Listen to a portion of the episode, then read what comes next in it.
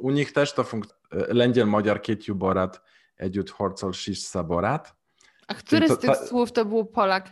Lengyel. Lengyel to Leń... jest Polak. Jak? Five, four, three, two, one. Podcast radioaktywny. Dzień dobry, dzień dobry. Ja nazywam się Małgosia Zmaczyńska, a Ty słuchasz podcastu radioaktywnego, czyli luźnych rozmów na nietypowe tematy. Moi drodzy, w tym odcinku zapraszam Was do rozmowy z Norbertem Wierzbickim, który jest autorem kanału Ecolinguist. A przynajmniej mam nadzieję, że tym razem udało mi się poprawnie wypowiedzieć tę nazwę. Norbert na swoim kanale udowadnia, że świat języków obcych nie kończy się tylko na angielskim, hiszpańskim czy francuskim. Jest ich o wiele, wiele więcej, ale pomimo tak dużej różnorodności mamy też wiele ze sobą wspólnego. I co zaskakujące, niejednokrotnie używając nawet naszego ojczystego języka, możemy śmiało porozumieć się z kimś, kto używa swojego ojczystego języka i wcale nie mam tutaj na myśli dwóch rozmawiających Polaków. Także w tym odcinku rozmawiamy o językach, o abstrakcyjnym pojęciu komunikacji, a także o tym, czy świat dalej jest globalną wioską i czy warto stać się obywatelem świata. Zapraszam Was bardzo serdecznie do posłuchania naszej rozmowy. Dzień dobry, dzień dobry, mój drogi Norbercie. Bardzo się cieszę, że Cię mam tutaj przed sobą, mimo że jesteś y, po drugiej stronie. No, no, dobra, nie wiem po drugiej stronie teoretycznie czego, bo nie dzieli nas, nas ani konkretna woda, y, ani powiedzmy druga strona globu, ale jesteś daleko. Jesteś kilka tysięcy kilometrów dalej. Obecnie jesteś w Szkocji, tak? W Szkocji, tak. Ale to tak do końca nie o Szkocji będziemy rozmawiali, tylko o Twojej właśnie pasji, czy bardziej może sposobie życia, y, jakim, jaką są języki i komunikacja z ludźmi z całego świata i kombinowanie, jak bardzo y, pozostając przy swoim rodzimym języku, można się dogadać z kimś zupełnie z obcego kraju, czyli niekoniecznie spotkać się w połowie drogi, przejdźmy na angielski, tylko spróbujmy zostać przy swoim języku i zobaczyć, jak wiele zrozumiemy.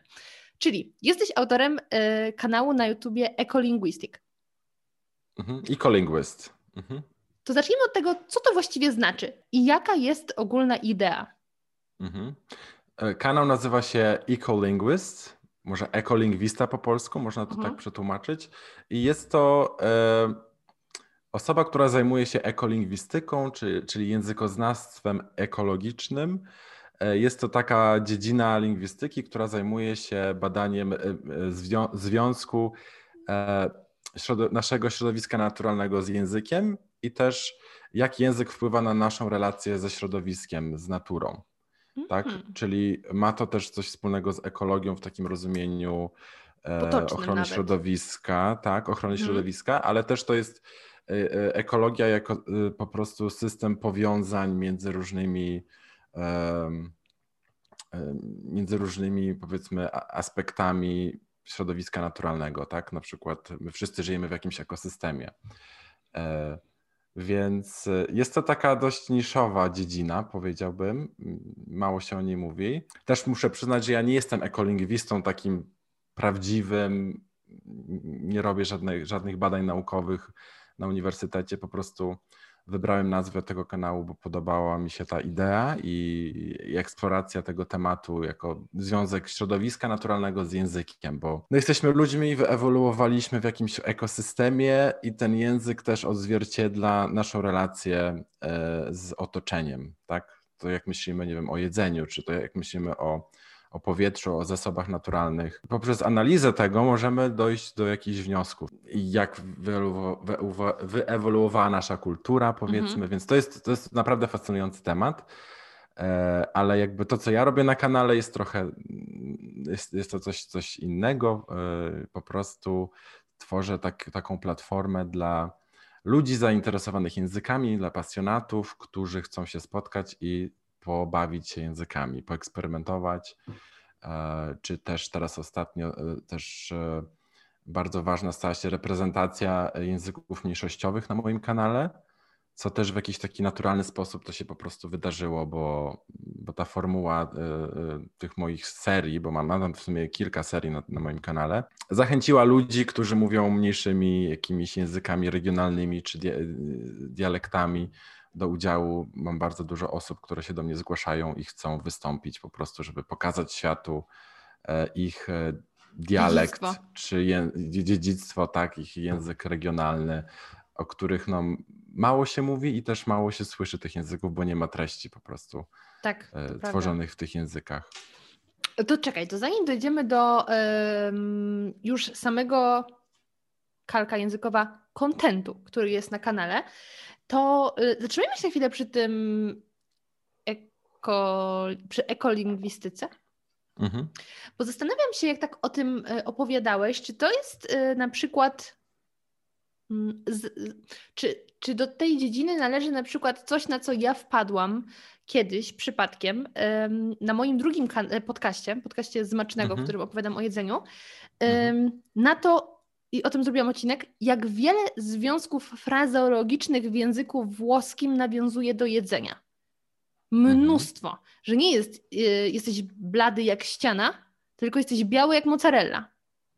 I mhm. w tym języku włoskim widać ich absolutną miłość do jedzenia. Że to jest wręcz namacalne i nie masz klapek na oczach, tylko masz prosciutto na oczach. To też jest ich związek frazeologiczny. I czy to jest y, jedno, powiedzmy, obiekt badań e, ekolingwistyki? E, myślę, że, że może to być e, obiekt badań ekolingwistyki, bo to chodzi o jedzenie, chodzi o jakąś dietę, tak? Czyli to, jak postrzegamy jedzenie. We mhm. Włoszech jedzenie jest bardzo ważne i zdrowe jedzenie przede wszystkim ma, taki, e, ma takie pozytywne konotacje tak, w języku. W Polsce też mamy swojskie jedzenie, mamy swojską kiełbasę, tak? co w innych językach nie ma, nie, nie występuje, tak? Nie wiem, w angielskim na przykład. E, w angielskim wiem, jak... jest za to comfort food. Też bardzo popularne takie określenie, nie? Mm -hmm.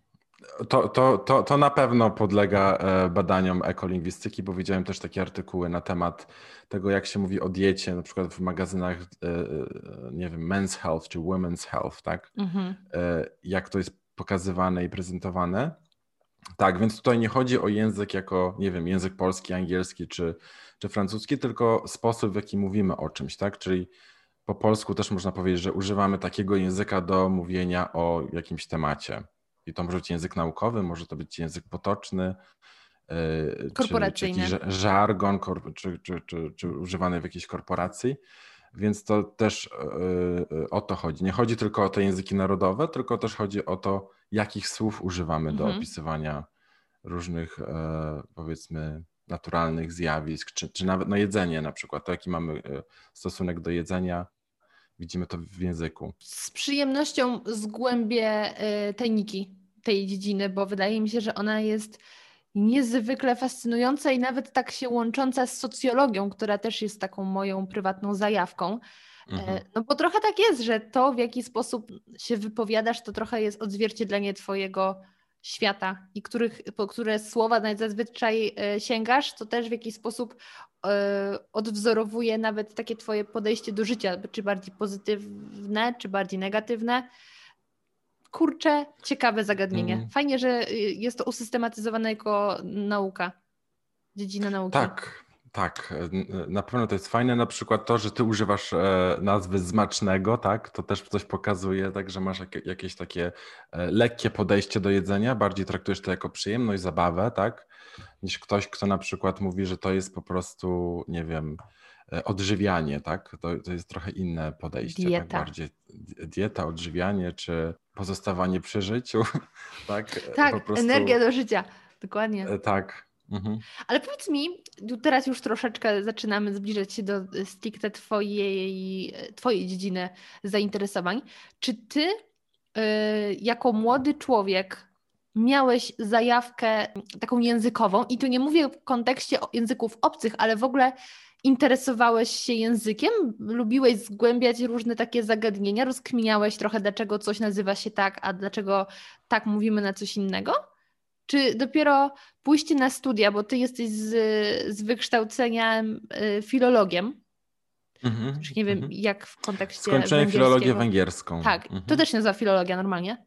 Tak, tak, filologia okay. węgierska. E, no to, to widać, że dziś cię do języków pchało, ale czy to wcześniej była taka miłość nawet do języka polskiego, że się zastanawiałeś, kurczę, śmieszny ten nasz język? E, wiesz co? Myślę, że na przykład w szkole średniej nie miałem takiej świadomości językowej. Tak? Lub, mhm. Bardzo lubiłem język polski, mhm. ale e, moje zainteresowania były bardziej skierowane e, e, w stronę biologii, ekologii. Właśnie skończyłem technikum ochrony środowiska. Mhm. Takie rzeczy mnie interesowały. Język no, no, interesował mnie tak dość powierzchownie, powiedzmy. Bardziej interesowały mnie języki obce, bo wiadomo, uczyłem się angielskiego, żeby studiować za granicą. Taki miałem plan, więc musiałem ten język e, opanować. Bardziej interesowała mnie nauka, jako, jako w ogóle metoda naukowa do, do, do tego patrzenia na świat. Ostatecznie też studiowałem antropologię kulturową w Szkocji. Przez rok tylko, nie skończyłem tych studiów, ale to był taki początek jakby połączenia wiedzy kulturowej, języka. Zacząłem doświadczać tego języka tak po prostu w życiu żyjąc za granicą, poznając różnych ludzi z różnych kręgów kulturowych, mówiących różnymi językami. I w ten sposób to się wszystko zaczęło. Próbowałem zrozumieć, co się wokół mnie dzieje, bo to, to, to nie było takie od razu zamierzone, że no teraz robię sobie, wchodzę w tą ekolingwistykę, tylko po prostu szukałem jakiejś odpowiedzi, próbowałem zrozumieć, o co chodzi z tymi językami. Tutaj ktoś mówi, wiesz, e, po tamilsku, tutaj ktoś mówi e, po słowacku. Miałem wielu różnych znajomych w tej Szkocji i dogadywaliśmy się po angielsku, ale mimo te, tego, że wszyscy mówili po angielsku, to każdy trochę inaczej myślał, trochę inaczej e, mówił i to było ciekawe. Dlaczego finalnie zdecydowałeś się na filologię węgierską? Bo to nie jest taki intuicyjny wybór. Teraz na przykład e, poza oczywiście językiem chińskim, japońskim, to ludzie interesują się e, językami skandynawskimi. Już pomijając takie najpopularniejsze wybory jak włoski, francuski, hiszpański, tylko jednak poszedłeś w stronę no, takiego języka, który też trudno powiedzieć, że jest powiedzmy praktyczny. No tak jak powiedzmy hiszpański, to gadasz się prawie wszędzie. To było jeszcze przed moimi studiami w Szkocji, tak? Miałem taki rok, powiedzmy, który musiałem jakoś zagospodarować przed wyjazdem na studia do Szkocji, bo to był mój taki plan y, w szkole średniej, że e, wyjeżdżam na studia za granicę. I, ale nie byłem na to gotowy tak od razu. Więc chciałem po prostu za, zagospodarować ten rok jakoś i e, w sumie w ostat... Y, y, najpierw y, złożyłem dokumenty na hiszpański, na filologię hiszpańską, ale się nie dostałem. W ostatnim takim naborze we wrześniu były jeszcze miejsca na filologię węgierską, więc poszedłem na tą filologię węgierską. Czyli to nie bo... był pierwszy wybór, okej. Okay, to, to nie, już... był, nie był to pierwszy wybór, ale na pewno nie żałuję tego, bo to było, mhm. była niesamowita przygoda i to po prostu się tak e, złożyło. Ale studiowałeś e, to przez rok, czy ukończyłeś? Nie ukończyłem to. Zajęło mi to 6 lat, żeby zrobić licencjat z, z, z, filologii węgierskiej, ale dlatego, że w międzyczasie gdzieś tutaj pomieszkałem w Szkocji, tu gdzieś wyjechałem do Indii, tu gdzieś zrobiłem coś, coś, mhm. więc e, jakby studia to nie był mój taki priorytet, żeby skończyć po prostu jednym ciągiem i mieć z głowy, tylko no żyłem po prostu, tak? I studia były jakąś tam częścią e, mhm. mojego życia, wracałem sobie do tego, kiedy miałem czas. No i na pewno nie żałuję, bo, bo to był naprawdę bardzo ciekawy język. Po pierwszym roku nawet wysłali mnie na szkołę letnią na, na miesiąc, e, na takie stypendium na Węgry i po prostu nie spodziewałem, że tak mi się to spodoba. Zatrzymajmy się przy tych Węgrzech, bo no mówi się Polak, Węgier, y, dwa bratanki, dwa, dwa bratanki. Dwa bratanki mhm. i tak, do szabli i do szklanki. Dokładnie. Czy faktycznie jesteśmy mentalnie tak blisko? Tak, że się byśmy, nie mówię na razie językowo, ale dogadalibyśmy się, patrzymy podobnie na, na życie? Myślę, że w dużej mierze tak. No językowo byśmy się nie dogadali, bo to są Wiem, dwa zupełnie, wideo. to zupełnie. Są to bardziej jak rosyjski. Inne...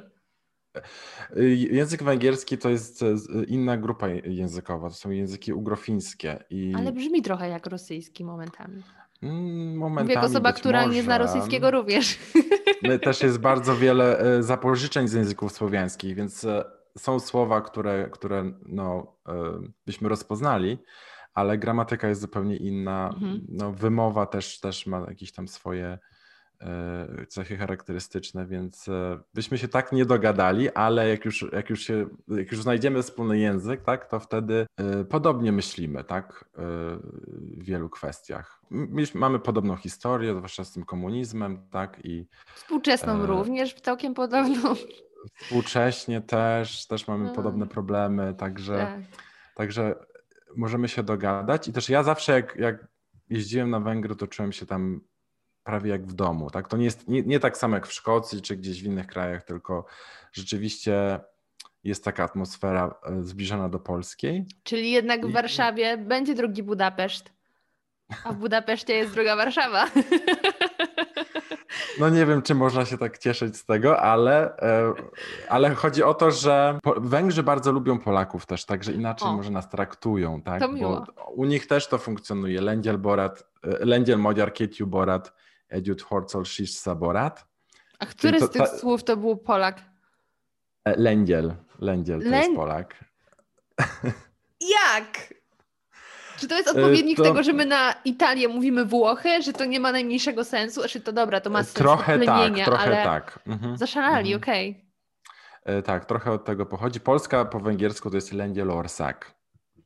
To mhm. jest Polska. No to jest zupełnie inny język, tak? Więc, więc oni też e, znają to, to powiedzenie, czy czasami potrafią nawet powiedzieć to po polsku. E, Polak, Węgier, dwa bratanki. E, więc na pewno łatwiej jest przełamać lody, tak? Bo mówisz, że jesteś z Polski i już, już cię po prostu lubią tam hmm. na Węgrzech. Więc to na pewno jest ułatwienie. Czekaj, czy ty powiedziałeś to w którymś wideo, czy może na twojej stronie jest napisane, że właśnie ucząc się języka węgierskiego, miałeś później łatwość przyswajania innych języków ze względu na ich gramatykę i na zasady tego języka, że też dzięki temu trochę lepiej zrozumiałeś polską gramatykę nawet?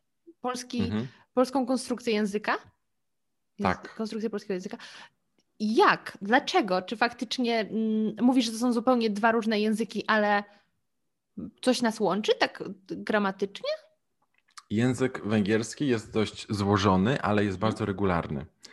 E, w przeciwieństwie do polskiego. Więc kiedy uczysz się polskiej gramatyki, to jest bardzo dużo takich po prostu to zależy. jakichś dziwnych, niewyjaśnionych e, zjawisk, typu, że, e, szczególnie jeżeli chodzi o przypadki mhm. gramatyczne, tak, że czasami słowo się zmienia, jeżeli jest w bierniku, a czasami się nie zmienia mhm. i trudno jest wyrobić sobie rozumienie tego konceptu przypadka, tak? Czym jest przypadek gramatyczny, tak? A w języku węgierskim to jest tak regularne, że nagle po prostu zapala się lampka. To o to chodzi z tym biernikiem, tak? Mhm. Albo to o to chodzi z tym, nie wiem, celownikiem i tak dalej. Po prostu widzisz to. Mhm. Bardzo przejrzyście i to jest bardzo regularne, konsekwentnie stosowane. W języku polskim też jest ta konsekwencja, ale jest tyle różnych takich e, E, zagwostek e, i, i takich różnych niuansów do zapamiętania, że, że to może umknąć, nie? Plus też no my jako Polacy przyswajamy ten język naturalnie, a w szkole już tego się nie rozkłada tak bardzo na czynniki pierwsze, więc czasem nam się wydaje, że tutaj nie ma żadnych reguł, a później się okazuje, że jakieś są, tylko my się nad tym nie zastanawiamy do końca. No tak, e, tylko chodzi o to, że zapamiętywanie zasad to jest jedno, tak? Y, mhm. Rozumienie gramatyki, jak ona funkcjonuje, to jest jedno, tak? To nie zawsze pomaga tobie w nauce tego języka.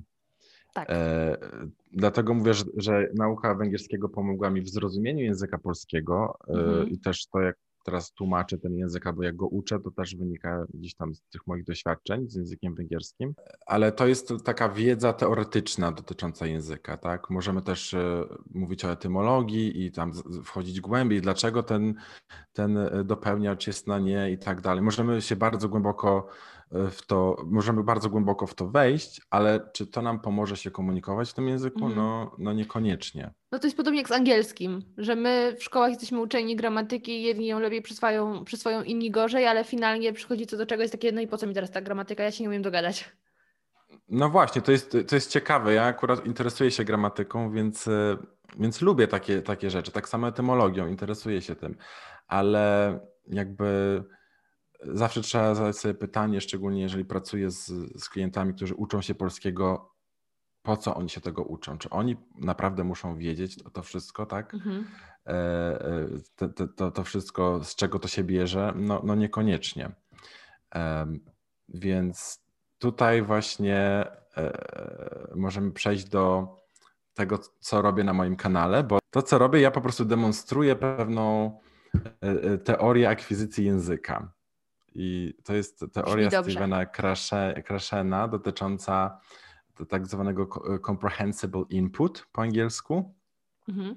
Czyli y, mowa jest o tym, że my uczymy się języków, czy przyswajamy języki poprzez kontakt z treściami, które rozumiemy, przynajmniej w większości. Mhm. Że w ten sposób automatycznie jakby nasz mózg po prostu zaczyna rozumieć y, język poprzez y, ekspozycję na treści, które E, w jakiś sposób rozumiemy, czy to z kontekstu, czy może właśnie rozpoznajemy jakieś e, rdzenie, na przykład w językach pokrewnych, tak? To, co robię na, na moim kanale. Im więcej tej ekspozycji mamy, tym szybciej się nauczymy tego języka. Więc nie musimy tak e, naprawdę spędzać tak dużo czasu na nauce gramatyki, bo większość czasu powinniśmy spędzać na konsumpcji treści w danym języku i to treści na, tak powiedzmy na naszym poziomie, tak? Że rozumiemy większość z tego i w ten sposób według tej teorii tak e, uczymy się języka. No ja w ogóle muszę powiedzieć, że y, oglądanie Twoich nagrań może bardzo poprawić samoocenę. to jest taka moja teoria, bo faktycznie słuchając tych nagrań, ludzi, których zupełnie teoretycznie nie rozumiem, bo mówią w języku, którego się nigdy nie uczyłam, albo nawet nie miałam okazji słuchać, no bo okej, okay, jesteśmy krajem słowiańskim, mamy dookoła inne kraje słowiańskie, ale do większości z nich nie jeździmy, bo gdzieś tam bardziej na zachód większość nas y, ciągnie. A jednak słuchasz tego i myślisz, wow, ja to rozumiem. Mhm. Wyłap- jestem w stanie wyłapać kontekst. Amazing, jestem naprawdę y, kumatą istotą. Więc super robotę robisz, pokazując y, te, to, co nas różni, w takim rozumieniu podstawowym, ale też jak dużo nas łączy, że właśnie możesz słuchać i wyłapywać, wyłuskiwać, zmusić ten twój mózg, żeby coś wyłuskał z tych treści. Tak, tak. I to, I to jest właśnie ten kontakt z treścią, y, którą rozumiemy w pewnym stopniu. Y, rozumiemy na tyle, że y, pozostajemy zaangażowani w tą interakcję. Tak? Mhm. I, I jeżeli mamy taką, y, jeżeli systematycznie Y, robimy to ćwiczenie z kimś, powiedzmy, z takim native speakerem, możemy się nauczyć języka w przyjemny sposób. Może to nie będzie do końca łatwe, bo też oprócz tego trzeba jednak trochę się zainteresować też y, gramatyką, trzeba trochę usystematyzować swój proces nauki. To nie jest tak, że wystarczy tylko z kimś e, sobie pogadać i i, i, i koniec, i, i, już będziemy znali ten język, bo jednak trzeba też włożyć trochę wysiłku, robić jakieś notatki, trzeba później o tym trochę pomyśleć, może e, obejrzeć to jeszcze raz, albo e, też zrobić jakieś ćwiczenia gramatyczne, trochę, trochę jednak poczytać o tej gramatyce, bo to pomoże nam później wyłapywać i zauważać pewne, pewne rzeczy, tak? Więc jeżeli sobie poczytasz o tym wcześniej, potem rozmawiasz z kimś, zaczynasz zauważać, że a on tutaj użył na przykład takiej końcówki, albo nie wiem, po polsku w zdaniach e, e, przeczących używamy dopełniacza, a na przykład po czesku nie. Czesi używają biernika, tak? I to jest taka, taka różnica. Zaczynasz zauważać, jeżeli jesteś tego świadoma, tak? Mhm. Więc jest to pewna metoda nauki języka, ale to, co widzisz na moim kanale, to jest tylko jakaś część tego systemu. Tak. To, nie, no, to nie wystarczy. Chociażby sam fakt, że no, niektóre języki przecież mają też zupełnie inne litery. Więc y, ja mogę słyszeć w miarę, co oni mówią, później patrzę na to, co jest napisane, jest takie. Nie wiem. nie Ale masz tutaj na myśli języki, które używają cyrylicy, tak? Czy... Tak, na przykład właśnie cyrylica, mhm. bo y, nie wiem, czy w przypadku węgierskiego to też jest cyrylica? Nie, nie, oni używają łacińskiego alfabetu. Z, z, z, ze znakami diakrytycznymi. Okej, okay. to ja nie zrozumiałam większości tego, co było napisane. I, no i właśnie to jest to. Coś tam możesz usłyszeć, ale wymowa tego finalnie y, może cię bardzo zaskoczyć. Ja dodaję napisy do tych filmów, mhm. mm, bo wiem, że są osoby, które korzystają z tego. I, i masz do wyboru. Możesz sobie po prostu skupić się tylko na warstwie mhm. audio, a możesz też sobie sprawdzić coś, jeżeli na przykład nie, nie dosłyszysz czegoś, to widzisz możesz zatrzymać sobie film i, i, zobaczyć, co ta osoba powiedziała, i w ten sposób rozpoznasz jakiś rdzeń, bo być może nie usłyszałaś tego audio, ale zobaczyłaś, jak to było napisane i, i już masz na przykład to słowo, już wiesz o co chodzi, nie? Od mhm. razu rozpoznajesz. No tak, bo ja też tego słucham głównie w formie ciekawostek. Raczej nie planuję mhm. się uczyć żadnego z tych języków naszych sąsiadów. Yy, ale na pewno jeśli ktoś się uczy, to może z tego bardzo dużo wyciągnąć. I to nie tylko, bo tutaj głównie mówimy o językach słowiańskich i takich nam bliskich, ale również od pewnego momentu pojawiły się mm, języki pokrewne zupełnie innych jak to można powiedzieć? E, rodzin językowych. Rodzin językowych, rodzin językowych. Mhm. jak y, portugalski, hiszpański, włoski i tak dalej, i tak dalej. Ale też, i to, to mnie bardzo zaskoczyło, y, o pradawnym angielskim? Nie wiem, staroangielski. Staro... Zrobiliśmy odcinek ze tak. staroangielskim. Mhm. Świetne. Faktycznie to bardziej jest niemiecki niż angielski. Tak, i to jest y, fajne, dlatego że wiesz, możesz sobie o tym poczytać w, jakiej, w jakimś artykule naukowym, tak? Mhm. I, czy, czy, czy w jakiejś książce językoznawczej. E, ale na moim kanale staram się pokazywać tego typu rzeczy w taki bardziej rozrywkowy sposób, e, żeby zaangażować tych widzów, że może niekoniecznie wszystkiego podawać na tacy, tylko niech każdy sam e, dojdzie do swoich wniosków na podstawie jakiejś próbki, powiedzmy, tego języka, tak?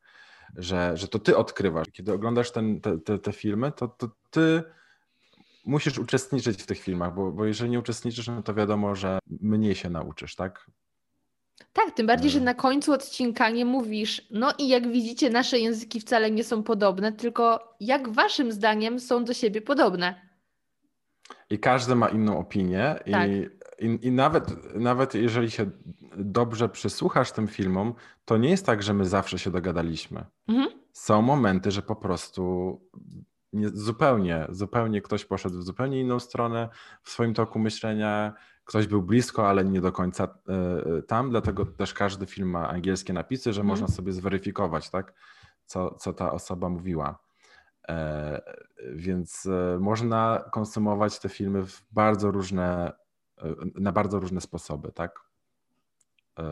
I, i, I, dużo osób do mnie pisze, że oglądają te filmy po kilka razy. I właśnie raz z angielskimi napisami, raz po prostu same, słuchają samego audio. I, i, po prostu osoby zainteresowane, pasjonaci, no mają radochę, powiedzmy sobie, nie? I mają też, też coś, co pozwala im E, pracować nad tymi językami, ale też e, dobrze się przy tym bawić. Ja powiem Ci, że e, po raz pierwszy taki kontakt świadomy z językiem naszych sąsiadów miałam notabene w Paryżu, ponieważ mieszkałam... Ale których sąsiadów? Zaraz do tego dojdziemy. naszych.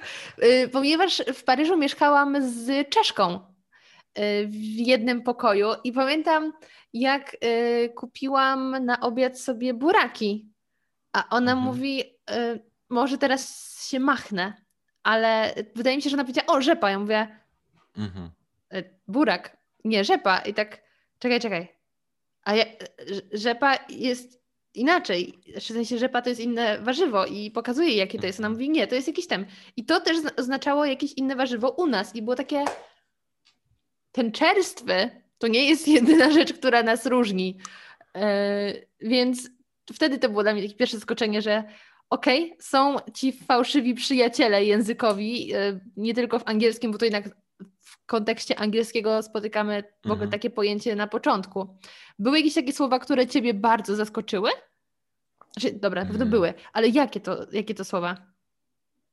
Wiesz co, w tym momencie zrobiłem tyle tych filmów, że trudno byłoby mi tak powiedzieć, y, które najbardziej mnie zaskoczyły, ale mogę e, podzielić się taką ciekawostką. Często jest tak, zauważyłem, bo, bo pracuję z językami słowiańskimi i z, mhm. języki, z językami romańskimi, więc mhm. widzę mniej więcej, jak to wygląda. I okazuje się, że często to, co jest fałszywym e, przyjacielem na przykład między czeskim a, a polskim, albo między polskim a innymi językami słowiańskimi, bardzo podobne procesy zachodzą w obrębie e, języków romańskich. I to jest ciekawe, na przykład, że po polsku, po, po polsku słychać, to po bułgarsku czuć. tak? Mm. I kiedyś jak rozmawiałem właśnie z Bułgarką i pytam ją, czy, czy dobrze słyszysz, czy dobrze mnie słyszysz. I ona myślała, że ją pytam, czy, czy ona się dobrze czuje. Tak? Czy dobrze się czujesz? A ja pytam, czy, czy ty mnie słyszysz, tak? I, I, podobne, e, podobne zabawne sytuacje zachodzą między językami romańskimi, typu właśnie włoski a hiszpański. Czyli oni też mają taki problem, czy jeżeli ktoś cię pyta, czy, czy, czy, czy słyszysz, to oni myślą, czy czujesz. Tutaj na przykład, jeżeli chodzi o słuchanie i czucie, to, to, to są słowa, które są związane z, e, ze zmysłami, tak? z jakimiś hmm. odczuciami z, zmysłowymi. I po prostu yy, w jednym języku inny zmysł został przyporządkowany temu czasownikowi, tak? Mhm. Ale to cały czas jest powiedzmy w obrębie zmysłu, więc też jeżeli na przykład słuchasz kogoś i próbujesz się z nim, z nim dogadać, to musisz czasami wejść trochę na wyższy poziom abstrakcji, żeby ich zrozumieć i że jeżeli ktoś mówi o czuciu czy słuchaniu, to może po prostu mówi o ogólnie o jakimś zmyśle i, i to może nam pomóc e, w zrozumieniu komunikatu. Komunikacja to w ogóle jest jedna wielka abstrakcja, słuchaj. To jest tak, naprawdę i, i, abstrakcyjne, mm -hmm. że ludzie się w ogóle komunikują, bo ktoś kiedyś wymyślił, że to się będzie nazywało tak, a -hmm. w ten sposób będziemy tworzyć czasowniki i ty po prostu tego używasz. Mnie absolutnie fascynuje to, że człowiek mówić tak naprawdę uczy się w życiu, a nie w szkole. Mówimy o języku ojczystym. Że, że ten człowiek, który najpierw ledwo e, podnosi głowę do góry, nagle zaczyna wyłapywać konstrukcje językowe ze samego, z samego słuchania i on wie, że to jest czasownik i tego się używa tak i zaczyna to odmieniać, bo kiedyś ktoś tak wymyślił, później on to słucha, a to nie ma jakoś takiej większej, takiego większego sensu, że akurat ten przedmiot nazwiemy tak. W sensie ktoś to po prostu kiedyś wymyślił.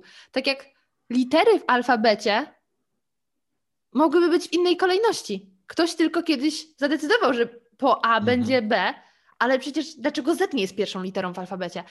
To, to jest niby coś tak oczywistego, a jak zaczynasz się zastanawiać, to jest takie, to jest wszystko umowne.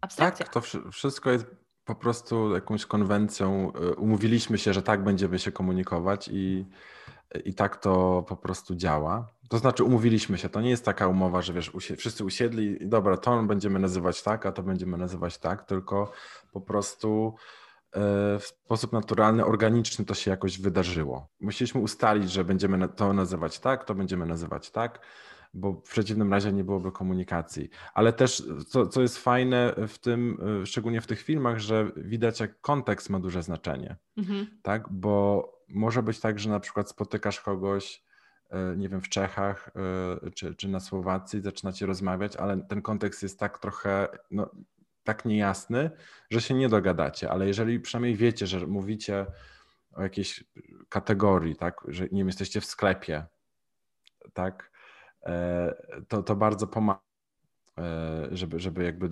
domyśleć się o co chodzi. Właśnie w Czechach, jak byłem w, zesz w zeszłym roku, nie no, w 2019, E, Jeden rok wykreślamy, to... w sensie jego nie było. Tak, tak. E, I tam po prostu y, była taka automatyczna kasa w supermarkecie. Tam próbuję płacić za, za e, zakupy i mi odrzuca mi kartę i nie wiem o co chodzi. Podchodzi do mnie jakiś strażnik i mówi doklad, doklad będzie, że musi być doklad nie wiedziałem o co chodzi. Myślałem, że będę musiał coś dopłacić, że dołożyć jakieś pieniądze -hmm. czy coś, e, bo coś z moją kartą jest nie tak. Okazało się, że on mówił o dowodzie osobistym. Tak, e, więc to też pokazuje, jak ten kontekst czasami może A po nas... co był mu ten dowód osobisty? Bo tam po prostu na, na, w Czechach jest coś takiego, że oni mają taką obsesję, że każda karta musi być podpisana i oni sprawdzają te podpisy. Naprawdę? Ja mam tak. wrażenie, że w Polsce nikt na to nie zwraca uwagi, że to wiadomo, powinien być twój podpis, ale nikt na to nie patrzy. E, w większości krajów, w których podróżowałem, nigdy to nie było problemu, mm. nie było z tym problemu, ale w Czechach jednak zawsze patrz, sprawdzają ten podpis. No, no to, to fajnie, to znaczy, że to ma sens jakiś. Nie, że tylko jest miejsce pochwalić że swoją Chyba parawką. po coś to jest. chyba rzeczywiście po coś to jest. Ja y, tak przysłuchując się tym y, różnym językom, to doszłam do wniosku, zaskoczona, że chyba najwięcej rozumiem ze słowackiego. No to, no to bardzo dobrze, bo to bo słowacki jest jednym z najbliższych języków. No właśnie, czyli, czyli dobrze mój mózg działa, że, że, że właśnie z niego powinnam najwięcej rozumieć. Tak, ewentualnie jeszcze z białoruskiego, ale w sumie nie mam e, nowego filmu z białoruskim jeszcze. Mhm. Mam tylko taki stary film, tam e, jakość dźwięku była słaba. Też bym obstawiała białoruski, no ale znowu, tutaj już dochodzi na przykład kwestia tej pisowni. Że mm. trudniej mm. jest i tak ogarniać ten język nawet wzrokowo, yy, no bo to jednak już coś innego i, i bardziej bym jego kojarzyła e, z rosyjskim. Chociaż też słyszałam gdzieś kiedyś, że on wcale do rosyjskiego aż tak podobny nie jest. No myślę, że on jest, wiesz, taką, ta, czymś pośrednim między polskim a rosyjskim. Mhm. Ma, ma na pewno wpływy z obu języków. E, no ale tak, no cyrylica, no rzeczywiście jest to jakieś utrudnienie, ale z drugiej strony to nie jest też trudny alfabet do nauczenia się, jeżeli ktoś na przykład chciałby. Każdy tak mówi i później robię podchody i nie wychodzi. Nie, także e, tak, akurat ja znam cyrylicę, bo rosyjski miałem w podstawówce i tak w sumie ta cyrylica to była jedyna rzecz, którą, której się tam nauczyłem, nie? Twój kanał, pomysł na kanał narodził się podczas podróży do Tajlandii, tak? Dobrze zrozumiałam to, co opowiadałeś? Mhm, tak, aczkolwiek to jest tak, że w ogóle pomysł na tworzenie treści i, i budowanie jakiejś powiedzmy platformy, mhm. tak? Wtedy jakby przyszedł mi do, do głowy ten pomysł z, z nazwą Ecolinguist i, mhm. i była dostępna, więc ją sobie tam zarezerwowałem, ale jeżeli chodzi o ten format, który teraz stosuję na moim kanale. To on chyba to tak on... ewoluował, nie? Ewoluował i tak naprawdę dopiero właśnie pod koniec 2019 roku tak postanowiłem zainwestować w ten format y, więcej uwagi, bo początkowo zupełnie go ignorowałem i robiłem to tylko dla zaspokojenia własnej ciekawości, bo mhm. po prostu chciałem coś takiego sobie porobić. E, takie eksperymenty. Głównie skupiałem się na moim kanale e, na tworzeniu treści dla osób uczących się polskiego, no bo chciałem po prostu zdobyć więcej klientów i tak mhm. dalej. I zupełnie ignorowałem to, że wszyscy oglądali te filmy, które wrzucałem tak hobbystycznie, w ogóle bez, e, bez jakiejś strategii. Gdzieś tam próbowaliśmy się dogadać, tam w sumie nie było żadnej struktury w tej, w tej rozmowie. W pewnym momencie zacząłem to gamifikować, można powiedzieć. Także jak mhm. to zrobić, żeby żeby to było ciekawsze, fajniejsze. Tak powstał ten format, który można dzisiaj oglądać. Ale zatrzymajmy się chwilę na tych podróżach, bo y, właśnie mówisz, y, wspomniałam o Tajlandii. Ty wcześniej powiedziałeś o podróży do Indii. Też zanim chyba włączyliśmy kamerki, to był motyw Stanów Zjednoczonych. Y, na co dzień mieszkasz w Szkocji, więc trochę tego świata zwiedzasz. I jestem ciekawa, czy przekraczasz różne granice, bardziej e, kierowany głodem komunikacji z zupełnie innymi ludźmi z zupełnie innego świata, czy jednak powiedzmy zobaczyć inne zakątki? Mhm. Wiesz, bardziej interesuje mnie jednak poznawanie ludzi i budowanie jakichś relacji z ludźmi, ale też, też miałem taką ciekawość świata przez wiele lat. Teraz jakby jestem w trochę, na trochę innym etapie, ale myślę, że i świat jest też na innym etapie trochę, że jednak musimy się gdzieś zatrzymać teraz i gdzieś może zapuścić korzenie bardziej, nie wiem.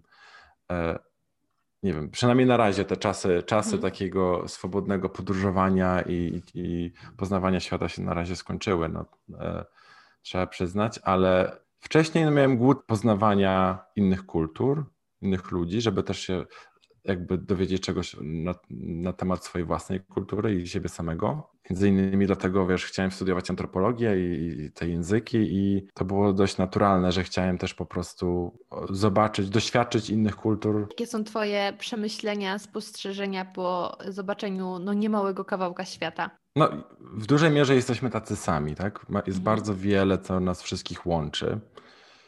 E, I też, że każda kultura też jest takim właśnie ekosystemem jakimś i to wszystko jest jakoś tak skonstruowane, żeby, żeby cię trochę tak trzymać w tym, w tym systemie. Jak, jak na przykład ja czuję się, że jak wyszedłem z, z tego systemu i zacząłem podróżować po świecie, to już nie czuję, że, że gdzieś tak przynależę. Tak? Stałem się takim wiecznym imigrantem. I to jest dla ciebie dobre, czy nie? To ja, ja jakby zaakceptowałem to i jakby jest to jakby częścią mnie już teraz. Jakby nie mhm. postrzegam tego, czy to jest dobre, czy złe, po prostu tak żyłem przez tyle lat, że w tym momencie zaakceptowałem to jako część mojej jakiejś tożsamości, tak? Mhm. Że tak funkcjonuje. E, brakuje mi może trochę takiej przynależności do jakiegoś miejsca czy do jakiejś społeczności tak na stałe. E, no ale to jest jakby cały czas pracuję nad tym i, i zastanawiam się e, tak, co, co, co zrobić z tym, na ile ta potrzeba jest istotna tak, w, moim, w moim życiu. Jest to trochę inna perspektywa, wydaje mi się. Jeżeli jesteś cały czas poza tym, tymi różnymi systemami, tylko gdzieś tak wchodzisz E, do jakiejś społeczności poznajesz ludzi, e, jesteś w stanie obserwować ich. I, i, I też zauważyłem, że trudno jest znaleźć sobie nową społeczność. Wydawałoby się, że, że byłoby o wiele łatwiej znaleźć sobie kogoś, kto nie wiem, myśli podobnie i tworzycie jakąś społeczność wspólnie. No nie, są pewne takie naturalne e, instytucje, które powstały z jakiegoś powodu, tak? Na przykład to, że mieszkamy w jakiejś społeczności, czy to jest rodzina, czy, y, czy, czy nasz kraj. Czujemy się tam dość dobrze, czujemy, że tam przynależymy. Myślę, że dlatego ludzie rzadko próbują wyjść z tego, albo trochę się obawiają wyjścia z tego, bo możesz skończyć właśnie w takim, e, w takim limbie, w takim po prostu stanie, gdzie w sumie nie wiesz, gdzie przynależysz. Mhm. Gdzie są takie, taki twój schron, Taki schron, sobie... gdzie po prostu tak znajdujesz taki, taki spokój, tak? Mhm. E, że czujesz, że, że jesteś częścią tej społeczności, nie? Bo zastanawiam się, mm, ty znasz łącznie e, no, polski, węgierski, angielski, uczysz się hiszpańskiego? Czy coś tam jeszcze doszło w międzyczasie? No ten węgierski trochę już e, zardzewiał powiedzmy, bo nie używałem już go dawno, ale tak gdybym go chciał reaktywować, to wiem, że mogę, mhm. nie? Czyli powiedzmy podstawowe narzędzie komunikacji masz w ręku. Mhm. Ale czy nawet właśnie z tym narzędziem, jak jedziesz do jakiegoś miejsca, powiedzmy na dłużej, nie mówię o tam, nie wiem, weekendzik w Budapeszcie, tylko tak w ogóle, no jesteś w Szkocji już przez dłuższy czas, to czy wydaje ci się, że język jest w stanie pokonać te bariery? Czy da się stać częścią pewnej, pewnego społeczeństwa, pewnego nawet kraju? Czy, czy gdzieś dalej na końcu będzie ta taka myśl, obcy. Mówi w naszym języku, ale to jest obcy. Czy, czy to, mhm. gdzie dorastamy, y, ten, to nasze dziedzictwo, które mamy też trochę zapisane w genach, jednak jest głównym wyznacznikiem i możesz znać y, język super, ale jeśli się tam nie urodziłeś, nie dorastałeś, to nie będziesz do końca się tam czuł jak jeden z tamtych. Wiesz co, myślę, że można się e, jakby... Wkupić e, w, w, taką społeczność, ale to wymaga pewnego zaangażowania z Twojej strony i musisz mm. jakby udowodnić tej społeczności, że jesteś ich częścią, że jakby przynależysz do nich, czyli musisz jakby trochę więcej zainwestować, tak? Bo na przykład ta społeczność może niekoniecznie e, potrzebuje nowego członka, tak? A ty musisz się jakby wkupić w ich łaski, powiedzmy, albo pokazać, że poważnie myślisz o tym, żeby być częścią tej społeczności, więc, więc to jest możliwe, no to jest po prostu trudne, nie? No, jeżeli o mnie chodzi osobiście, to ja po prostu e, akurat jestem w takim, na takim etapie życia, że no, no jest, jest mi dobrze. Nie jest tak, że czuję się strasznie źle w związku z, z, to, z tym brakiem przynależności, tylko mówię o tym, co mhm. obserwuję. Jest to bardziej skomplikowane niż nam się wydaje. Mhm. Tak, że, że, że to takie podróżowanie i wyjście z, poza własną kulturę jest bardzo e, ekscytujące, ale też ma jakieś swoje konsekwencje, tak? które, o których się dowiadujemy dopiero jak już jesteśmy ileś tam lat żyjemy poza i widzimy, jak to wszystko funkcjonuje w innych e, miejscach. Więc po prostu, jeżeli się zaangażujesz w jakąś społeczność, udowodnisz im, że jesteś godzien jakby E, bycia poważnie traktowanym, wtedy tak, wtedy jakby nawet ten język, czy to, że mówisz z akcentem, to nie będzie miało aż tak dużego znaczenia. Bo tak trochę mi się to chyba kojarzy z tym, jak marynarze mówią, że oni jak są na morzu, to tęsknią za lądem, ale jak są na lądzie, to nie mogą wytrzymać bez morza i to już zawsze czujesz, że czegoś ci brak, że mhm. nie jesteś w pełni w tym miejscu. Y, I, I tak wydaje mi się, że właśnie ta znajomość języków, która otwiera ci pomijając sytuację obecną, że jednak granice są pozamykane, otwiera ci y, możliwości podróżowania, poznawania ludzi, ale czy w pewnym momencie nie jest tak, że wyjedziesz, to będziesz jednak trochę nieswój, bo twoja ojczyzna jest tu, ale jak wrócisz do ojczyzny, to jest takie, a ja nie wiem, czy do końca chcę zawsze już życie spędzić z tymi ludźmi, tutaj podoba mi się w innym kraju to i to, ta otwartość i tak dalej, sposób życia. Więc jak jesteś w domu, to też jesteś już nieszczęśliwy, bo wiesz, że tam jest inny świat. Powiesz, że tego innego świata jest takie, kurde, to no, no, no zjadłoby się te pierogi z, z mamą, nie? Jest to po prostu inne doświadczenie, tak? Nie, nie mogę powiedzieć, że to jest lepsze czy gorsze, mhm. po prostu jest to trochę inny styl życia i zawsze można coś zmienić. To nie jest tak, że jakby już na zawsze jesteś w takim stanie między światami, tylko rzeczywiście samemu się kieruje swoim życiem i jeżeli rzeczywiście chcesz wrócić do jakiejś społeczności, to musisz jakby na nowo się w tej społeczności odnaleźć i jakby pokazać, że poważnie o tym myślisz. Na tym polega ta społeczność, tak, że wszyscy, którzy w niej uczestniczą, mają też jakąś taką umowę, tak, że wszyscy jesteśmy tutaj, robimy to, w ten sposób żyjemy i, mhm. i albo to akceptujesz, albo nie. No. A jak byłeś odbierany w różnych krajach za granicą yy, jako Polak? Bo na przykład powiedziałeś, że Węgrzy lubią Polaków, ale mhm. Czesi na przykład nie lubią Polaków, jak się okazuje, natomiast my lubimy Czechów i to jest też ciekawe. E, bo wydawać by się mogło... Toksyczny związek. Taki toksyczny związek. E, tak blisko, a tak daleko. Mm, a czy ty właśnie podróżując po świecie e, zauważyłeś jeszcze gdzieś takie, taką polaryzację, że tu nas bardziej lubią, tu nas w ogóle nie kojarzą, gdzie jest Polska? Jakie są twoje doświadczenia? Z podróży. Mhm. Oczywiście na, reagowali na ciebie jak na jednostkę, nie? Jako konkretnego mhm. człowieka, ale czy gdzieś w rozmowie na przykład pojawiły się takie, o wiesz co, nie jesteś takim człowiekiem, jakiego się spodziewałem. Wiesz, e, może się czasami zdarzyło coś takiego w Stanach, e, ale wiesz, e, ludzie rzadko mówią o tym, o jakichś swoich stereotypach, tak? Albo nie, nie powiedzą tobie prosto w twarz, że myśleli coś innego. Więc jak, jak już coś słyszę na temat Polski, to coś dobrego. Hmm. Także tutaj ktoś, nie wiem, w Tajlandii jakiś Taj e, słyszał o Lewandowskim, tak? I nagle hmm. mówi, o Lewandowski, nie? Gdzieś z Niemcy. Tajlandii. Tak. E, a to było jeszcze wtedy, o, to było jeszcze, kiedy on grał w Polsce. O proszę.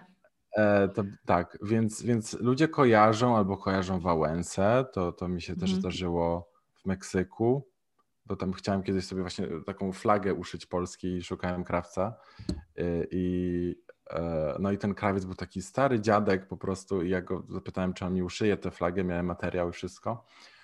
I on zapytał mnie, z jakiego jestem kraju, mówię z Polski i on właśnie mówi Wałęsa, Wałęsa, nie? Ale po co ci w Meksyku była polska flaga? To była dekoracja akurat, bo wiesz, uczę polskiego i hmm? czasami potrzebuję takich różnych e, rzeczy, ale też wtedy akurat przygotowałem się do jakiejś podróży i chciałem zrobić sobie zdjęcie na szczycie wulkanu z, z polską flagą, więc e, sobie postanowiłem ją uszyć w Meksyku. Zwykle słyszę pozytywne rzeczy na temat Polski, bo jak już ktoś coś mówi o Polsce, to coś pozytywnego, tak? E, to miłe. Albo ktoś zupełnie nie wie o co chodzi, gdzie jest Polska, zupełnie nie wiedzą. Nie? Ja ostatnio podbijam TikToka jako w sensie nową aplikację znaczy już nie taką nową, bo już trochę ją używam, ale dalej zachwycam się tą aplikacją, jak wielu rzeczy się dowiedziałam. I trafiłam ale tworzysz na... treści? Czy, czy... Tworzę od niedawna, ale to nie jest jakiś bardzo wysokiej jakości content, natomiast głównie się cieszę tym, że ktoś inny tworzy. Trafiłam na konto człowieka, który jest znawcą kultury azjatyckiej i tak dalej, i tak dalej, autor różnych książek i on powiedział, i to mnie bardzo zaskoczyło, że y, Koreańczycy, Korea Południowa, Koreańczycy patrząc na Polskę często widzą siebie. Że oni nawet widzą siebie w kontekście mm, położenia geograficznego, że też są pomiędzy dwoma dużymi mocarstwami. No, u nich to jest kwestia e, Chin, e, Japonii i, no i, Korei, Korei Północnej. Um, więc odnajdują siebie w nas i też w pod kątem takiego podejścia do życia podobno wiele rzeczy nas łączy. I to jest takie coś, czego bym się nigdy nie spodziewała, bo jednak bardzo daleki kraj.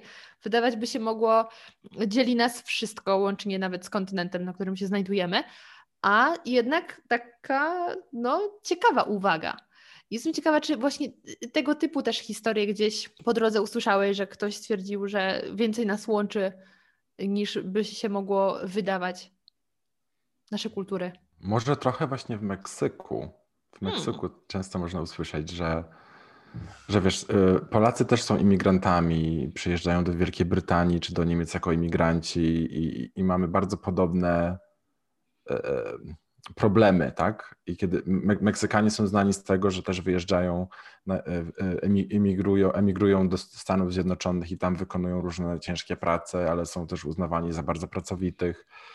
E, no to tak jak Polacy w Wielkiej Brytanii, można powiedzieć. A Polacy tak? w Wielkiej Brytanii dalej mają taką renomę? E, no myślę, że myślę, że tak. No, nie wiem, trudno mi teraz powiedzieć, bo jakby nie słyszałem niczego, co by to temu zaprzeczało. Mhm. E, no chociaż wiesz, teraz z tym Brexitem, no trudno jest powiedzieć. Trudno jest mhm. powiedzieć, e, jeszcze jakby od kiedy tutaj wróciłem, to też wiesz, są lockdowny, więc tak naprawdę trudno jest e, nawiązywać jakieś kontakty czy rozmawiać z ludźmi, prawda, o takich rzeczach. Ale no, mieliśmy przez bardzo długi czas taką opinię tych ludzi, wiesz, ciężko pracujących, przyjeżdżających na dorobek gdzieś do Wielkiej Brytanii, imigranci, też nie zawsze pozytywne opinie. I Meksykanie mają bardzo podobne doświadczenie, tak? bo oni też próbują myśleć o tym, jak polepszyć swoje życie. Do tego y, też, wiesz, Meksyk jest bardzo y, katolicki, podobnie jak Polska, więc też mhm. jest bardzo dużo podobnych problemów. No, Meksyk jest trochę inny mimo wszystko, bo. Mają bo lepszą pogodę na pewno. Lepszą pogodę, ale też kulturowo jest bardzo zróżnicowany tak, Meksyk. Tak, to, tak. co my myślimy o Meksyku, to jest zupełnie niewystarczające, bo Meksyk, y, no tam jest jeszcze bardzo dużo takich społeczności rdzennych, powiedzmy, które wyznają na przykład jakieś takie religie sprzed kolonizacji, albo mają jakiś taki swój styl życia, jakieś grupy, które mają jeszcze swój język, wioski, które których nie mówi się po hiszpańsku, no to społeczeństwo jest inaczej skonstruowane. Jest dużo mm -hmm. podobieństw z, z Polską, ale też też no wiadomo, to jest zupełnie coś innego. Y, wspomniałeś o takich rdzennych y, ludnościach. To powiem Ci, że ja doświadczyłam takiego efektu aha, powiedzmy, kiedy przygotowywałam research do właśnie mojego drugiego podcastu o historii popcornu. Skąd się wziął popcorn i dlaczego jemy go w kinie, a nie chipsy, dajmy na to. Mhm.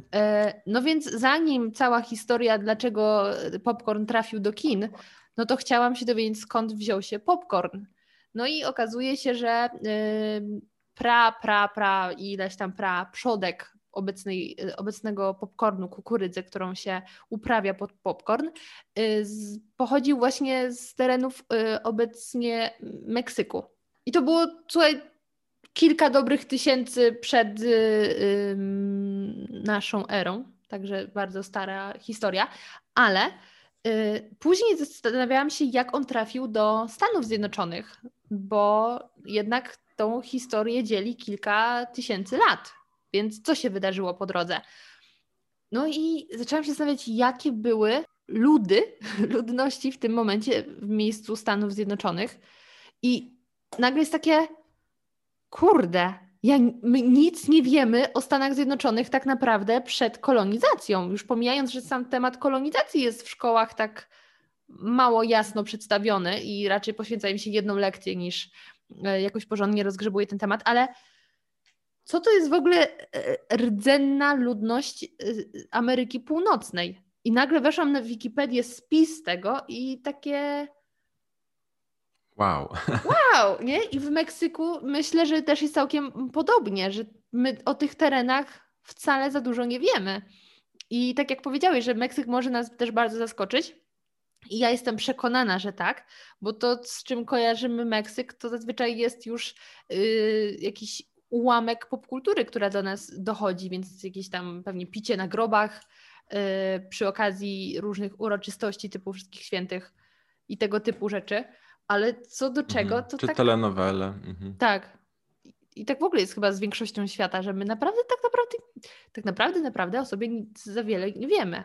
No tak, tak jest, także wiesz, na moim kanale staram się przybliżać te różne kultury i pokazywać ludzi, takich no, prawdziwych ludzi, którzy istnieją i są i mówią tymi e, e, akcentami, tymi dialektami i, i udowadniają, że, że to rzeczywiście istnieje, tak? Że to nie jest tylko gdzieś tam jakiś spis e, w Wikipedii, lista, że no gdzieś tutaj ktoś istnieje, tylko rzeczywiście ci ludzie e, są i funkcjonują w, naszym, w naszej rzeczywistości, w naszym świecie współczesnym. i też mają swoje problemy. Historie Twoich widzów. Co tam ciekawego Ci piszą? Na pewno są osoby, które się zainspirowały do e, podjęcia się nauki jakiegoś języka. Bardzo dużo Polaków zaczęło uczyć się czeskiego, e, Czesi zaczęli uczyć się polskiego, także to jest taki sukces tej naszej takiej serii z Witem, e, kolegą Czechem. Mhm. Już w tym momencie nie kontynuujemy tej serii, może jeszcze kiedyś do niej wrócimy, ale te filmy tam są.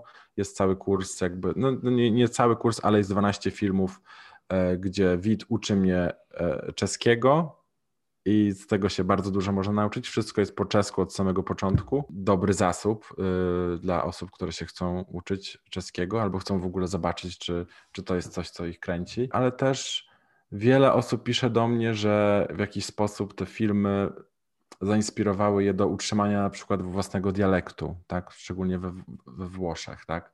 Hmm. E, bo mamy taką serię, gdzie pokazujemy włoskie dialekty i one, one są, są szalone często. Są szalone, ale te są często postrzegane jako coś gorszego, że nikt tak naprawdę nie przy, przywiązuje tak dużej wagi do tych dialektów. Więc ludzie czują, że jeżeli jest jakiś film w internecie, który to pokazuje, to czyni ten język bardziej atrakcyjnym. Nie wiem, czy, czy język, który zasługuje na uwagę. Dlaczego nie? Dlaczego masz na przykład nie, nie podtrzymać tego dialektu, czy yy, bardziej go nie, być niego dumnym.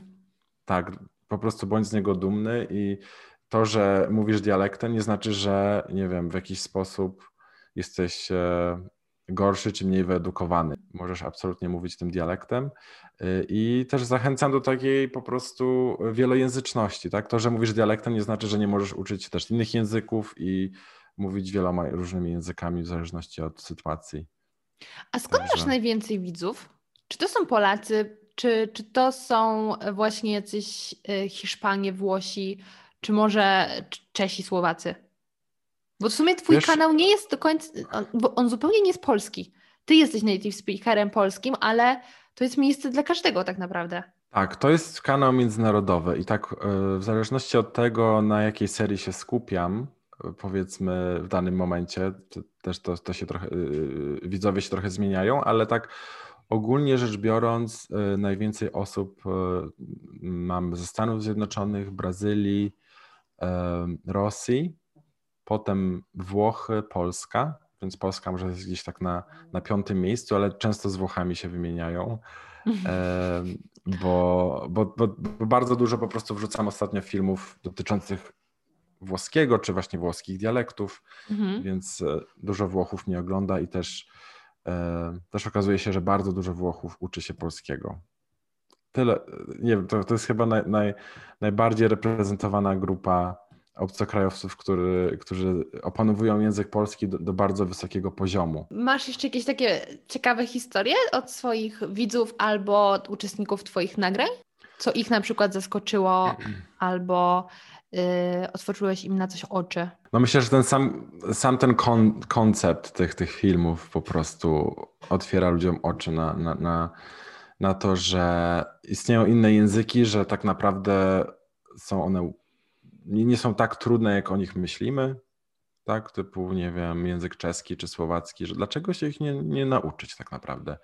E, uczymy się angielskiego w porządku, no angielski trzeba znać e, w dzisiejszych czasach, tak, ale czemu nie, nie poświęcić trochę czasu na naukę czeskiego, czy słowackiego, czy rosyjskiego, myślę, że szybko się możemy nauczyć tych, tych języków. I wiele osób też dzięki tym filmom, to, to był ich pierwszy kontakt z tymi językami tak naprawdę mhm. i nagle się okazuje, że coś tam rozumieją już, już mają jakieś, jakieś takie, e, taki punkt styku, tak, że już mam jakiś kontakt z tym językiem, teraz mhm. tylko muszę sobie kupić podręcznik, może zacząć oglądać więcej materiałów na YouTubie o tym, gdzieś może na jakąś wymianę językową się wybrać i i po prostu e, robisz Bo to nie postęp. są języki, które masz okazję na co dzień słuchać. One nie występują za często w popkulturze, jeśli nie włączysz sobie jakiegoś niszowego serialu zazwyczaj e, na Netflixie, ani też e, no nie są na przykład z punktu widzenia w ogóle krajów zachodnich, to nie są też miejsca częstych wycieczek. Tak, o, a skoczę, skoczę sobie na Słowację. No raczej tam się myśli, o, to pojadę sobie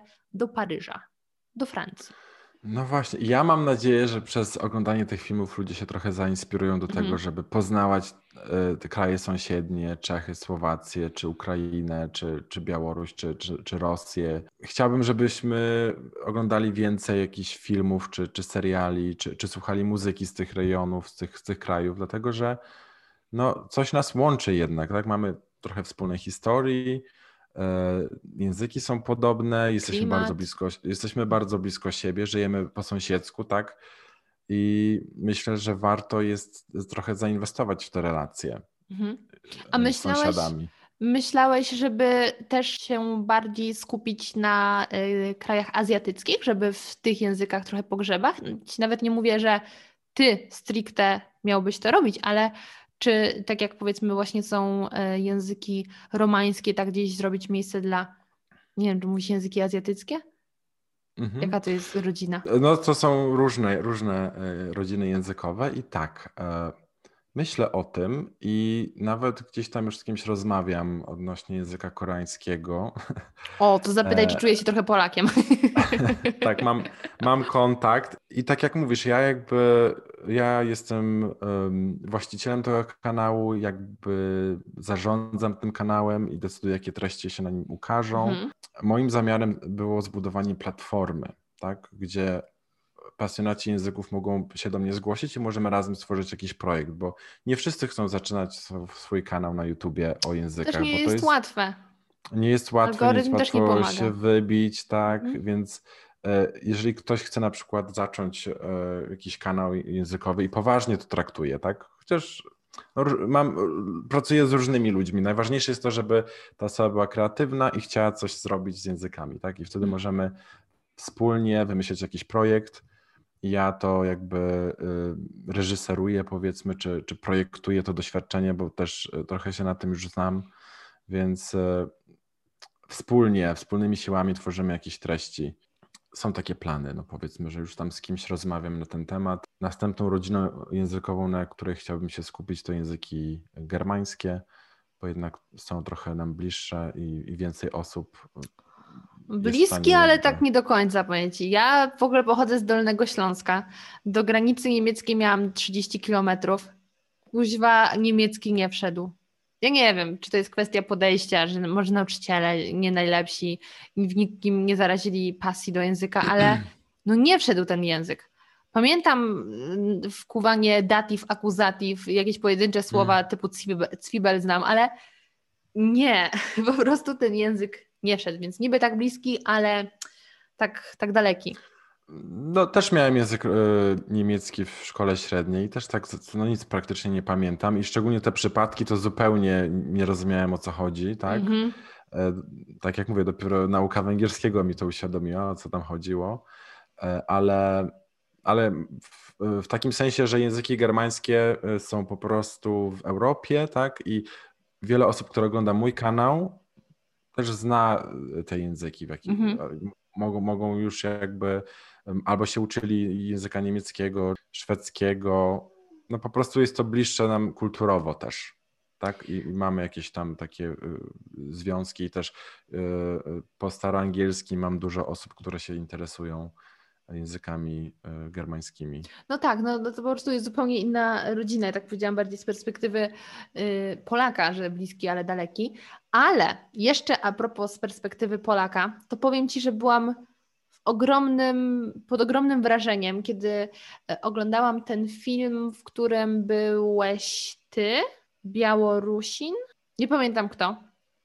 Ale oprócz tego był jeszcze Polak, tylko mówiący w tym takim sztucznym języku, stworzonym, łączącym Międzysłowiański. Mhm. to po prostu było niesamowite. Ja naprawdę rozumiałam wszystko. E, Tak, ten język został skonstruowany właśnie i to był, był odcinek z Bułgarem O, i tak. Chorwatem. A, Mhm. okej, czy to nie było Białorusina? Wydawało mi się, że to był. Nie było Białorusina tam. Okej. Tak, e, tak, to język międzysłowiański e, e, jest to język sztuczny, tak skonstruowany, żeby każdy Słowianin go zrozumiał. Genialne. Em, mhm. Tak, no to nie jest mój twór, ja tylko po prostu no, go no, no, tak, przybliżyłem tak, ludziom, tak? I to też się, to był taki pierwszy mój viral na moim kanale, tak? Mhm. Z tego względu, że akurat tak się złożyło, zupełnie nie miałem o tym pojęcia, ale tak się złożyło, że w tym czasie wyszedł film, e, w którym też ukazał się ten język i był mm. użyty ten język jako środek e, artystyczny do pokazania Słowian ogólnie to dość kontrowersyjny film, co prawda, ale e, właśnie zwrócił uwagę na ten język i, e, i dzięki temu ten mój film wydaje się, e, że dzięki temu on stał się takim wiralem, że wszyscy nagle się zaczęli interesować międzysłowiańskim i weszli na, na mój kanał i zobaczyli, że to się dzieje na moim kanale, tak? Można to usłyszeć i tego doświadczyć, więc. Ale patrz, może to jest dobre rozwiązanie, że zamiast uczyć się, dajmy na to, czeskiego czy y, chorwackiego, mhm. nauczyć się międzysłowiańskiego i wtedy to gadasz się z każdym. No, w mniejszym, większym stopniu, ale więcej niż z jednym narodem, bo to jest naprawdę niesamowite, jak wiele rozumiesz. Nawet okej, okay, niektóre słowa nie były polskie, ale wiesz, że na przykład takie są w, w języku rosyjskim, bo są popularnymi słowami. Jestem ciekawa w ogóle, ile ten chłopak, Polak, którego zaprosiłeś do prowadzenia tego, y, uczy się tego języka? Kojarzysz? Wiesz, y, nie wiem ile lat, ale on, on współpracuje blisko właśnie z twórcami tego y, języka. No, poznałem bardzo wiele osób, które gdzieś tam z tym językiem mają do czynienia i też współtworzą ten język. A czyli on jest ciągle no. żywy, no, w sensie on ciągle ewoluuje. Tak, szczególnie po tym filmie e, bardzo wiele osób się tym zainteresowało. Jest aktywna grupa na Facebooku i, i ludzie zaczynają jakby uczyć się tego języka, tworzyć treści w tym języku, bo tak naprawdę język, żeby funkcjonował, żeby żył, to trzeba tworzyć w nim no treści no tak. jakieś, tak? Czy konwersacje, muszą, muszą jakieś dialogi powstawać. E, I to się dzieje, chociaż ten język jest zaprojektowany raczej do takiej komunikacji może jednostronnej bardziej, mhm. E, czyli komunikowanie się ze Słowianami był, była jakaś taka próba przeprowadzona chyba w Izraelu, gdzie w hotelach umieszczono napisy po właśnie angielsku, tam nie wiem, hebrajsku i międzysłowiańsku dla, dla, dla, dla Słowian, dla turystów słowiańskich. I e, no to się bardzo dobrze sprawdziło, tak, że ci turyści nagle po prostu coś, każdy turysta, tak, z, z, każdego kraju słowiańskiego wiedział, gdzie iść e, do restauracji, tutaj są autobusy i tak dalej.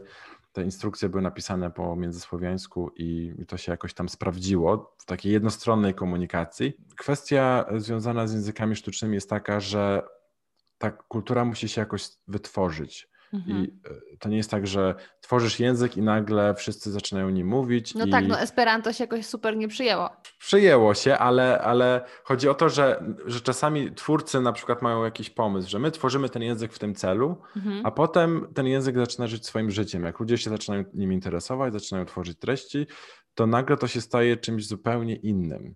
A, w tym tak? sensie. Zaczyna żyć własnym życiem i język międzysłowiański jest dość młody, powiedzmy, więc to się jeszcze tak tworzy i nie wiadomo, czy to się, to się tak rozwinie, że to będzie coś, co e, stanie się takim mainstreamem, czy raczej e, będzie to tak, tak, taką niszą po prostu dla pasjonatów. Mhm.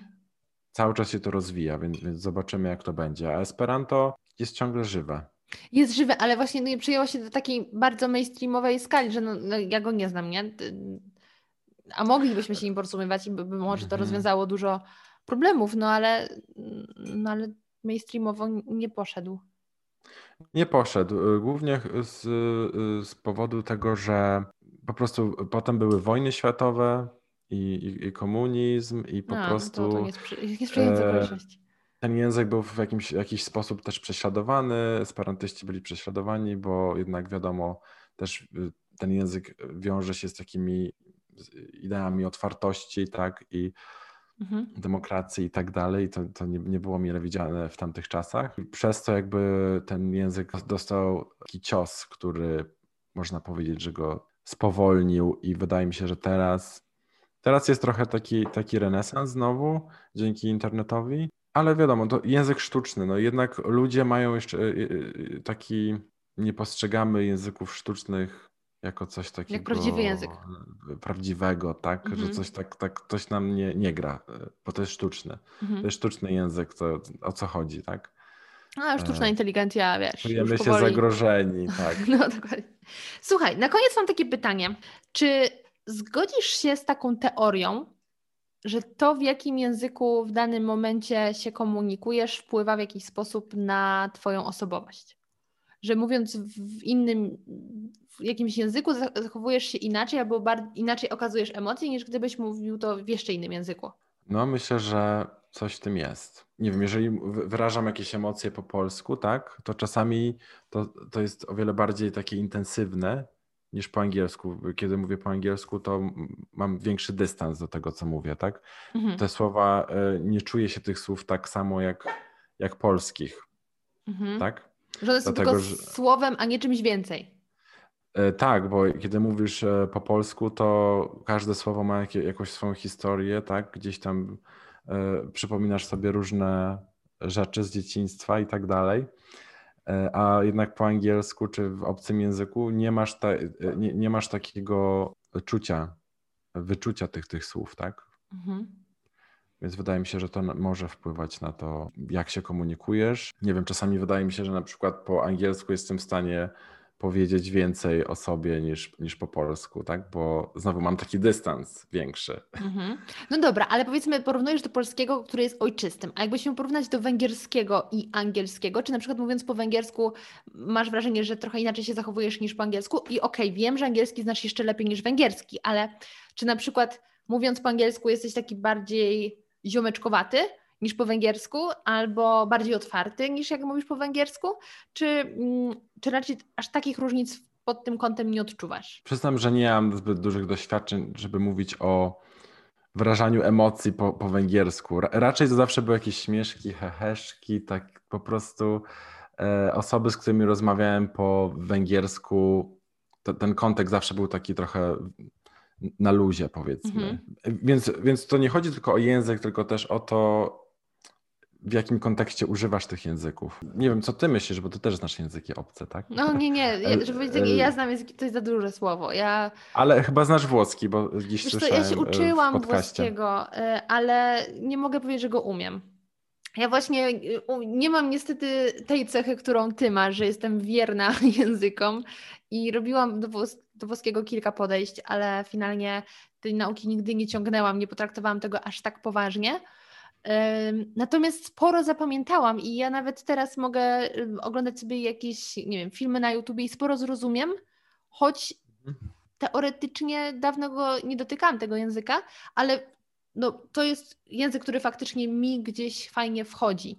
No, ale nie mogę powiedzieć, że, że umiem się z nim, nim komunikować, bo jak coś, to i tak zrozumiem nie tyle, co powiem. A w mhm. kontekście angielskiego, no to chyba jestem takim typowym Polakiem. To znaczy, ja dużo rozumiem, nie mogę powiedzieć, że wszystko, ale dużo rozumiem, otaczam się tym językiem, mogę oglądać Twoje filmy, gdzie też tam właśnie było o tym starym angielskim. E, mogę słuchać podcastów po angielsku, oglądać seriale. To chociaż zwykle jeszcze sobie napisy włączam, żeby jednak mm, nie skupiać się tylko na mm, języku, ale też wyciągnąć więcej treści, żeby coś mi tam nie umknęło. Ale jak mam coś powiedzieć, Mm-mm. Strasznie nie czuję się swobodnie, bo zwyczajnie, no, jeśli miałabym coś powiedzieć, to w otoczeniu Polaków, bo dawno nie byłam za granicą, granice zamknięte. No więc już ten strach przed oceną jest ze strony Polaków, mniej ze strony obcokrajowców. Y, I zapominam nagle całego słownictwa, które no jednak znam, bo przecież jestem w stanie zrozumieć, jak się mhm. pojawia. Więc ja te, tego na sobie nie mogę jak gdyby przetestować, bo za dużo okazji do mówienia i to w różnych językach no nie było.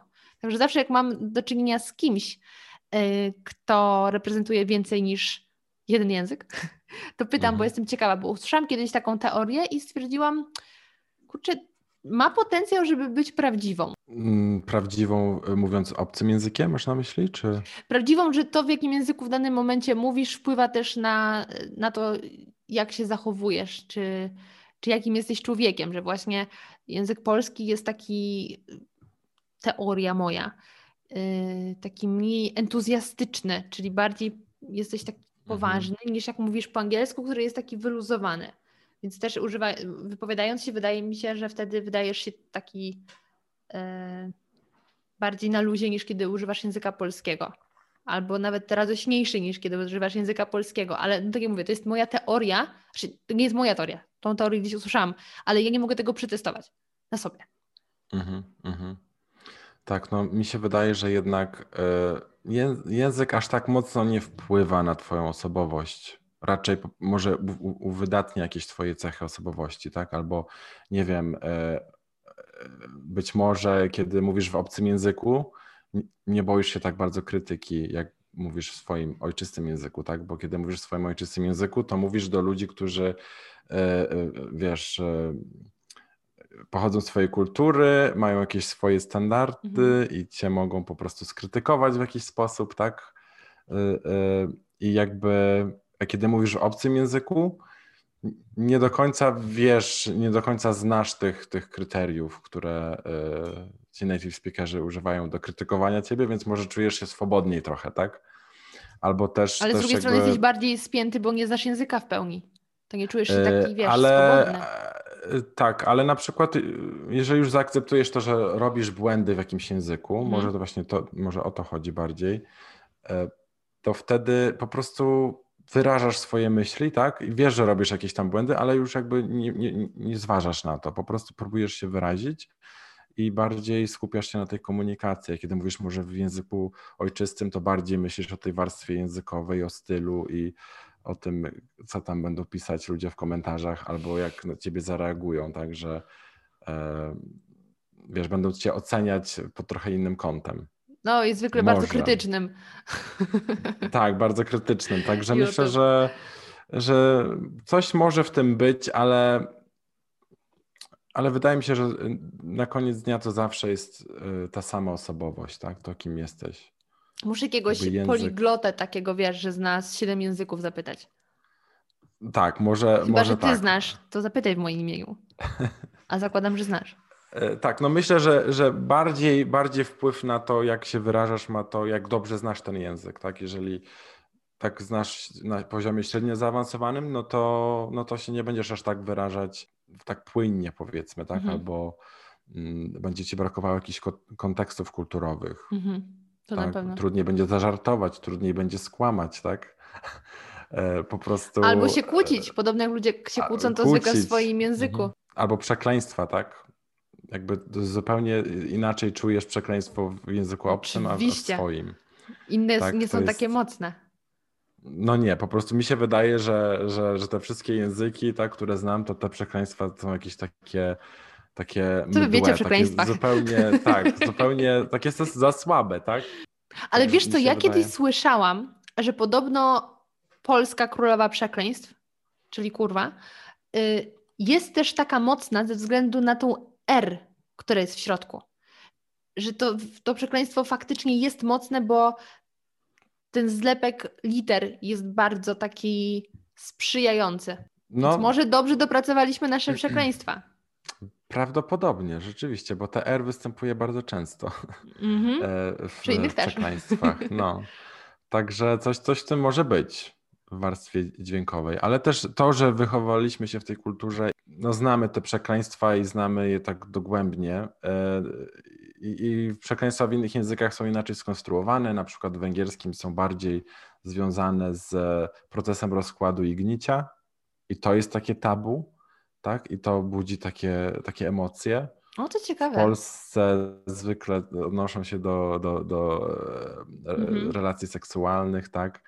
i, i w innych krajach też. E, myślę, że w Meksyku, w Meksyku tak, też, też są bardziej zbliżone do polskiego, ale tam na przykład jest, e, są e, przekleństwa związane z, z gwałtem też często.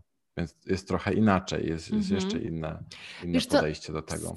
Jest ciekawy serial na Netflixie, mini serial o przekleństwach amerykańskich. Mhm. I tam też jest trochę tak, że nawiązuje to y, trochę właśnie do seksu, a trochę nawiązuje do fekaliów, tak jak shit. E, więc no też bardzo y, dobry serial, polecam. Tak fajnie jakby podobne, coś podobnego powstało o polskich przekleństwach z takim zarysem też humorystycznym, żeby tu nie podchodzić tak super poważnie, właśnie etymologia tylko, mhm. tylko szerszy kontekst, bo no, no, nawet przekleństwa dużo mówią przecież o danym języku czy o danym narodzie, uważam. O kulturze, dokładnie. Dlatego, yy, dlatego ucząc się innych języków, zaczynasz zauważać takie rzeczy, takie drobne różnice, tak? Mhm. I często naukę zaczynasz też od przekleństw bo one jakoś tak łatwiej no, wchodzą, łatwiej zapamiętać. Tak. Bardzo y, sympatycznie mi się z Tobą rozmawiało. Myślę, że poruszyliśmy y, sporo takich wątków y, około językowych, no bo biorąc pod uwagę, że Twój kanał porusza wiele języków, dotyczy wielu języków, to ciężko było się skupić tylko na jednym i gdzieś rozkładać na czynniki pierwsze. Natomiast no właśnie, języki to głównie komunikacja i, yy, i kultura i to, co nas łączy jako ludzi. Także myślę, że właśnie mhm. po tych y, tematach sobie trochę pospacerowaliśmy. Yy, I cóż, no bardzo Ci dziękuję za poświęcony czas. Zapraszam wszystkich na Twój kanał, bo tam naprawdę jest dużo ciekawych treści. Jestem przekonana, że nawet jeśli nie znacie angielskiego, to sporo i tak wyciągniecie, chociażby słuchając o naszych właśnie sąsiedzkich e, językach e, w kontrze do naszych, albo właśnie sąsiad versus sąsiad. No a Tobie no. oczywiście życzę e, miliona subskrypcji. Już niewiele Ci brakuje. No. No, dziękuję bardzo za zaproszenie. Było mi bardzo miło z Tobą się spotkać, pogadać też odkryłem Twój podcast. I cóż, ja też od razu tutaj zaznaczam, bo też wiem, że słuchają mnie osoby uczące się języka polskiego i to jest w ogóle szapoba, że, z moich treści ktoś chce się uczyć, bo jednak tutaj szybko się dość mówi. No to już wiecie, na jakim kanale jeszcze szukać treści, żeby e, szlifować nie tylko polski język. Serdecznie zapraszam. Eko Linguistic? Eco? Ecolinguist. No, widać, kto tutaj studiował. Eko, eko, ekolingwist. Ekolingwist. Mhm. Dokładnie. Ekolingwist. Mhm, zapraszam. Zresztą podlinkowałam Wam, więc nie ma tematu. Super, to bardzo serdecznie Ci dziękuję. No i e, do zobaczenia, do usłyszenia. Dziękuję bardzo. I jak wrażenia? Mam nadzieję, że miło spędziliście z nami czas i przede wszystkim dowiedzieliście się wielu ciekawych rzeczy. E, jak już wspominałam w podcaście, tak powtórzę jeszcze raz, gorąco zachęcam Was do tego, abyście odwiedzili kanał Norberta, bo uważam, że robi fantastyczną robotę. Łączy ludzi, zbliża ich zdecydowanie do siebie pomimo barier językowych. Jeśli natomiast chcielibyście pozostać w kontakcie ze mną, to pamiętajcie, że jestem na Instagramie zmaczne.go, na TikToku Zmacznego, a także na Patronajcie. Dlatego jeśli chcielibyście w zamian za na przykład ten odcinek wynagrodzić mnie taką wirtualną kawą, to zapraszam Was na patronite.pl ukośnik Zmacznego. I to wszystko z mojej strony. Bardzo dziękuję i do usłyszenia już niedługo.